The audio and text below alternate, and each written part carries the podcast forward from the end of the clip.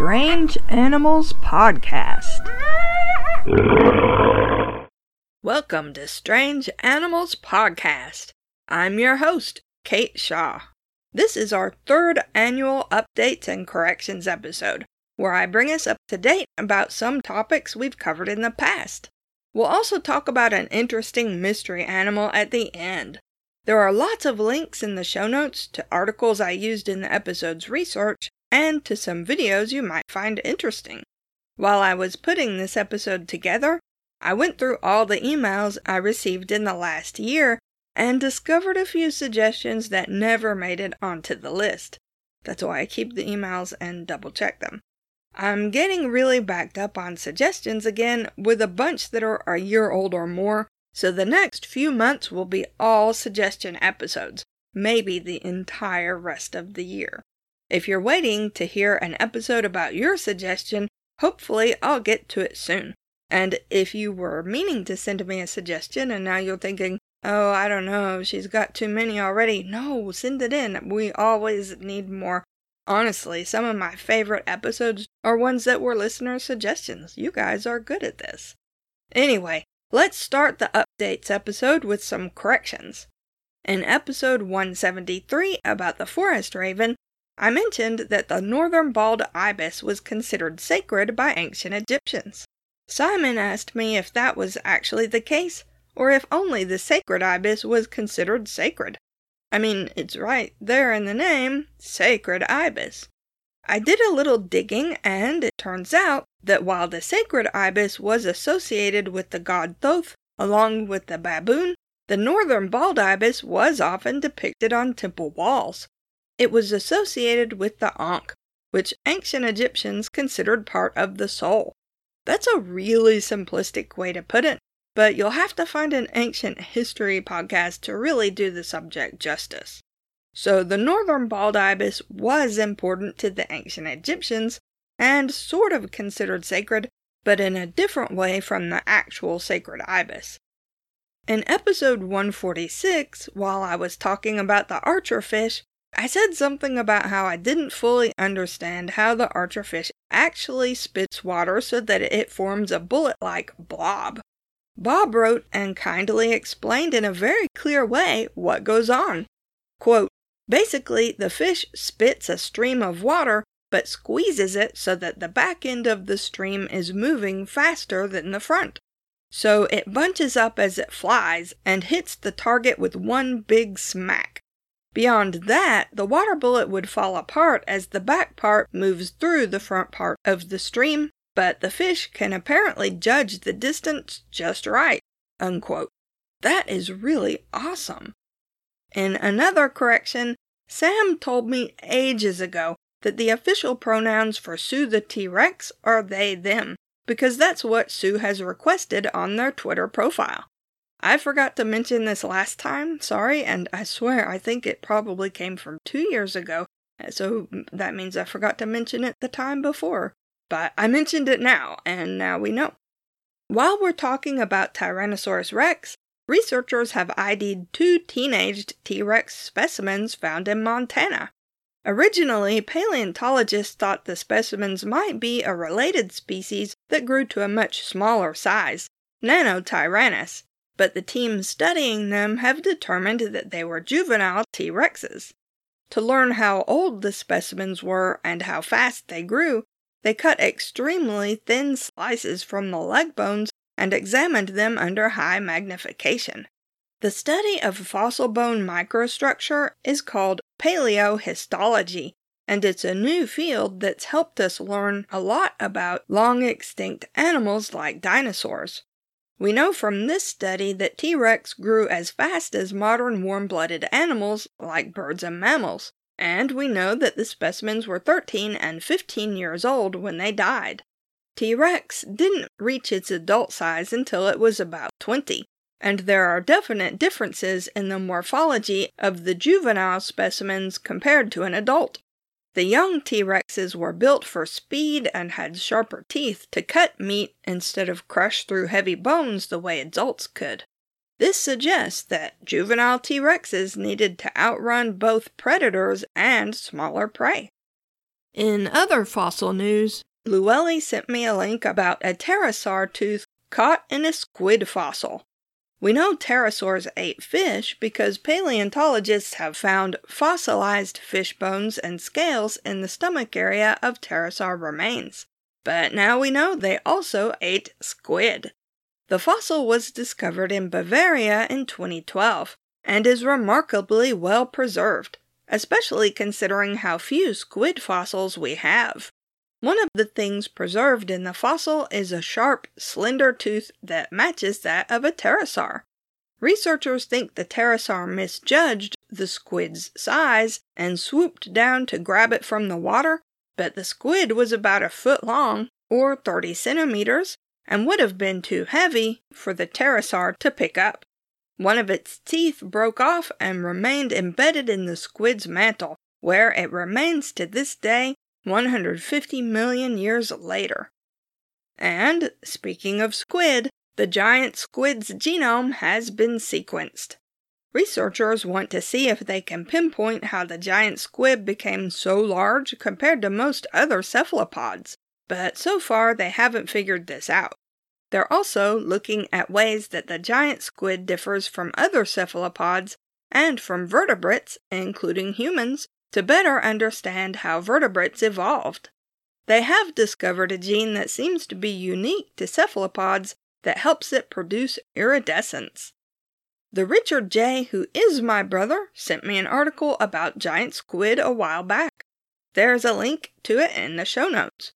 It has some up to date photos from the last few years, as well as some of the oldest ones known, and lots of interesting information about the discovery of giant squid.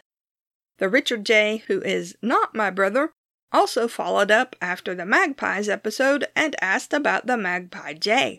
He said that the white throated Magpie Jay is his favorite bird, and now that I've looked at pictures of it, I can see why.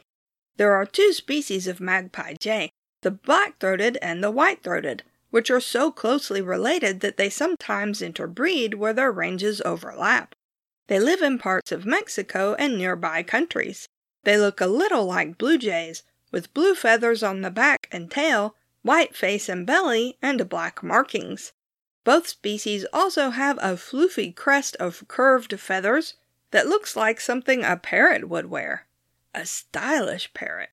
Like other corvids, it's omnivorous, it's also a big bird, almost 2 feet long, including the long tail, or 56 centimeters.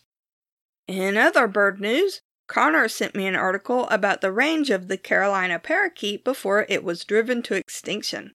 Researchers have narrowed down and refined the bird's range by researching diaries, newspaper reports, and other sightings of the bird well back into the 16th century.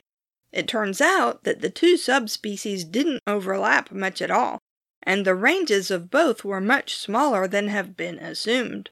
I put a copy of the map in the show notes along with a link to the article.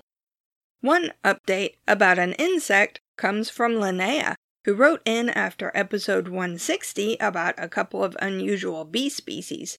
Linnea said that some bees do indeed spin cocoons, I'd go into more detail, but I have an entire episode planned about strange and interesting bees, and my goal is to release it in August, so it won't be long to wait.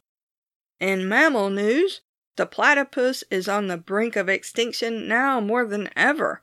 Australia's drought, which caused the horrible wildfires we talked about in January, is also causing problems for the platypus. The platypus is adapted to hunt underwater, and the drought has reduced the amount of water available in streams and rivers. Not only that, damming of waterways introduced predators like foxes, fish traps that drown platypuses, and farming practices that destroy platypus burrows are making things even worse. If serious conservation efforts aren't put into place quickly, it could go extinct sooner than estimated. Conservationists are working to get the platypus put on the endangered species list throughout Australia so it can be saved. A Neanderthal skeleton found in a cave in the foothills of Iraqi Kurdistan appears to be a deliberate burial in an area where many other burials were found in the 1950s. The new skeleton is probably more than 70,000 years old and is an older adult. It was overlooked during the 1950s excavation due to its location deep inside a fissure in the cave. The research team is studying the remains in the area where they were found to learn more about how Neanderthals buried their dead.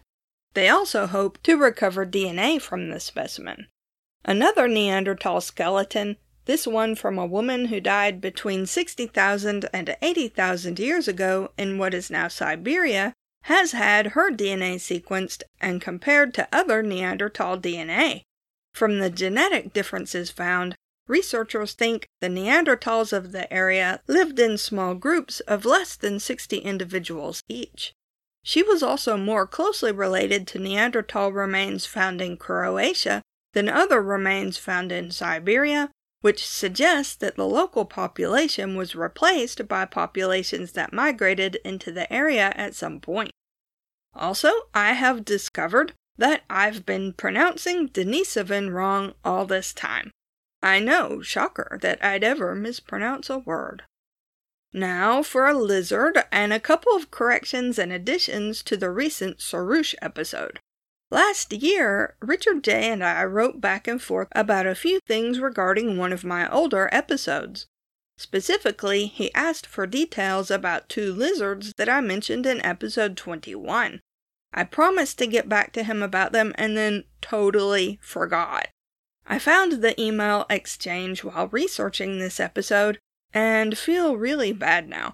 But then I updated the episode 21 show notes with links to information about both of those lizards, so now I feel slightly less guilty. It only took me an entire year to get that done.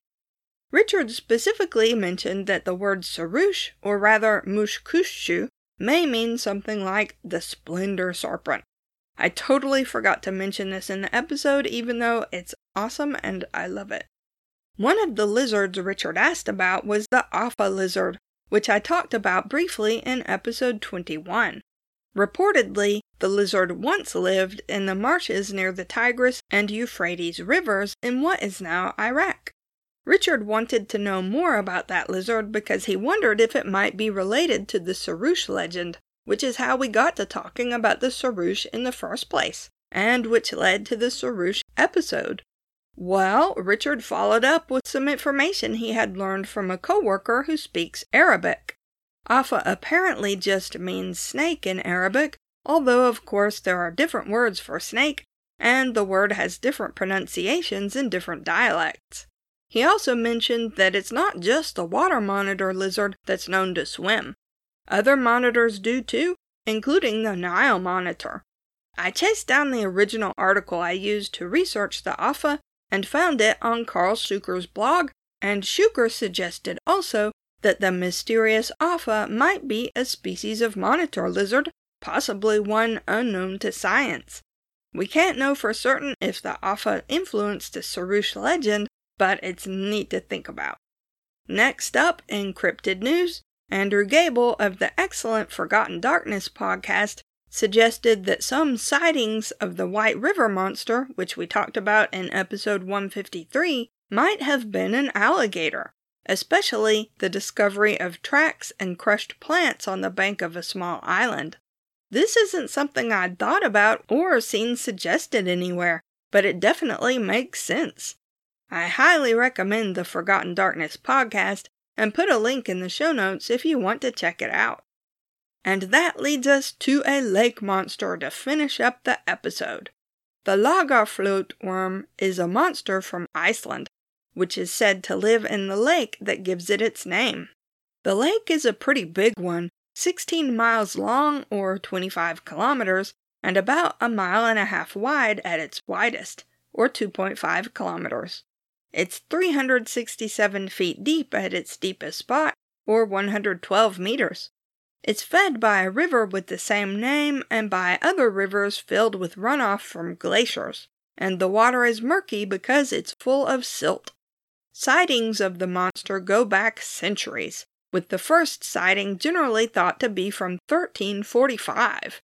Iceland kept a sort of yearbook of important events for centuries, which is pretty neat. So we have a lot of information about events from the 14th century on. An entry in the year 1345 talks about the sighting of a strange thing in the water. The thing looked like small islands or humps, but each hump was separated by hundreds of feet, or mm, let's just say about, what, at least 60 meters. The same event was recorded in later years, too. There's an old folk tale about how the monster came to be, and I'm going to quote directly from an English translation of the story that was collected in 1862 and published in 1866, just because it's so badly written and ridiculous and also fun. Quote, a woman living on the banks of the Lagarfljót River once gave her daughter a gold ring. The girl would fain see herself in possession of more gold than this one ring, and asked her mother how she could turn the ornament to the best account. The other answered, Put it under a heath worm. This the damsel forthwith did, placing both worm and ring in her linen basket, and keeping them there some days. But when she looked at the worm next, she found him so wonderfully grown and swollen out that her basket was beginning to split to pieces. This frightened her so much that, catching up the basket, worm, and ring, she flung them all into the river. After a long time, this worm waxed wondrous large, and began to kill men and beasts that forded the river. Sometimes he stretched his head up onto the bank and spouted forth a filthy and deadly poison from his mouth. No one knew how to put a stop to this calamity until at last two Finns were induced to try to slay the snake. They flung themselves into the water, but soon came forth again, declaring that they had here a mighty fiend to deal with, and that neither could they kill the snake nor get the gold, for under the latter was a second monster twice as hard to vanquish as the first. I think they're just making excuses. But they contrived, however, to bind the snake with two fetters, one behind his breast fin, the other at his tail. Therefore, the monster has no further power to do harm to man or beast. But it sometimes happens that he stretches his curved body above the water, which is always a sign of some coming distress, hunger, or hard times. Unquote. The heathworm is a type of black slug, not a worm or a snake at all, and it certainly won't grow into a dragon no matter how much gold you give it. But obviously, there's something going on in the lake because there have been strange sightings right up to the present day. There's even a video taken of what surely does look like a slow moving, serpentine creature just under the water's surface. There's a link in the show notes if you want to watch the video. So let's talk about that video. It was taken in February of 2012 by a farmer who lives in the area. Unlike a lot of monster videos, it really does look like there's something swimming under the water. It looks like a slow moving snake with a bulbous head, but it's not clear how big it is. A researcher in Finland analyzed the video frame by frame and determined that although the serpentine figure under the water looks like it's moving forward, it's actually not. The appearance of forward movement is an optical illusion, and the researcher suggested there was a fish net or a rope caught under the water and coated with ice which was being moved by the current. So, in a way, I guess a fin finally slayed that monster after all. But, of course, the video isn't the only evidence of something in the lake. If those widely spaced humps in the water aren't a monstrous lake serpent of some kind, what could they be? One suggestion is that huge bubbles of methane occasionally rise from the lake's bottom and get trapped under the surface ice in winter. The methane pushes against the ice until it breaks through, and since methane refracts light differently from ordinary air, it's possible that it could cause an optical illusion from shore that makes it appear as though humps were rising out of the water. This actually fits with stories about the monster, which is supposed to spew poison and make the ground shake. Iceland is volcanically and geologically highly active, so earthquakes that cause poisonous methane to bubble up from below the lake are not uncommon. Unfortunately, if something huge did once live in the lake, it would have died by now. In the early 2000s, several rivers in the area were dammed to produce hydroelectricity, and two glacial rivers were diverted to run into the lake. This initially made the lake deeper than it used to be, but has also increased how silty the water is. As a result, not as much light can penetrate deep into the water, which means not as many plants can live in the water, which means not as many small animals can survive by eating the plants, which means larger animals like fish and lake monsters don't have enough small animals to eat. Therefore, the ecosystem in the lake is starting to collapse.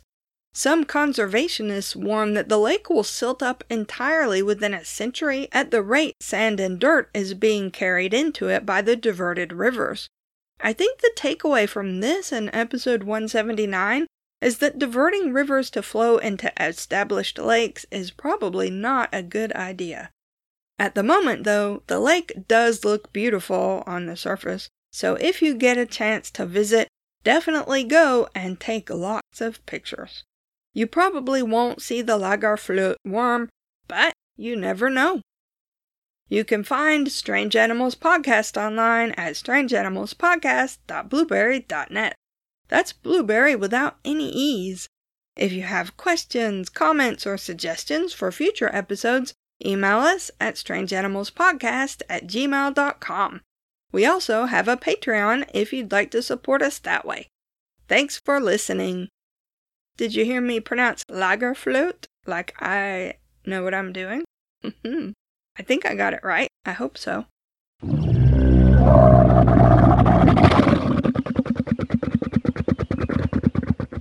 Hey, Drac. I thought you didn't like it when I was recording. You didn't used to like it when I was recording. And then now I start recording and you're like, oh, I gotta go in here and lick myself the entire time you're recording right next to the microphone. No, no, no, no, that's not a toy. That's my flash drive. I need it. Please do not. I'm gonna have to start over, sweetheart. No! Uh, jeez. I'm good. No, it's not a toy.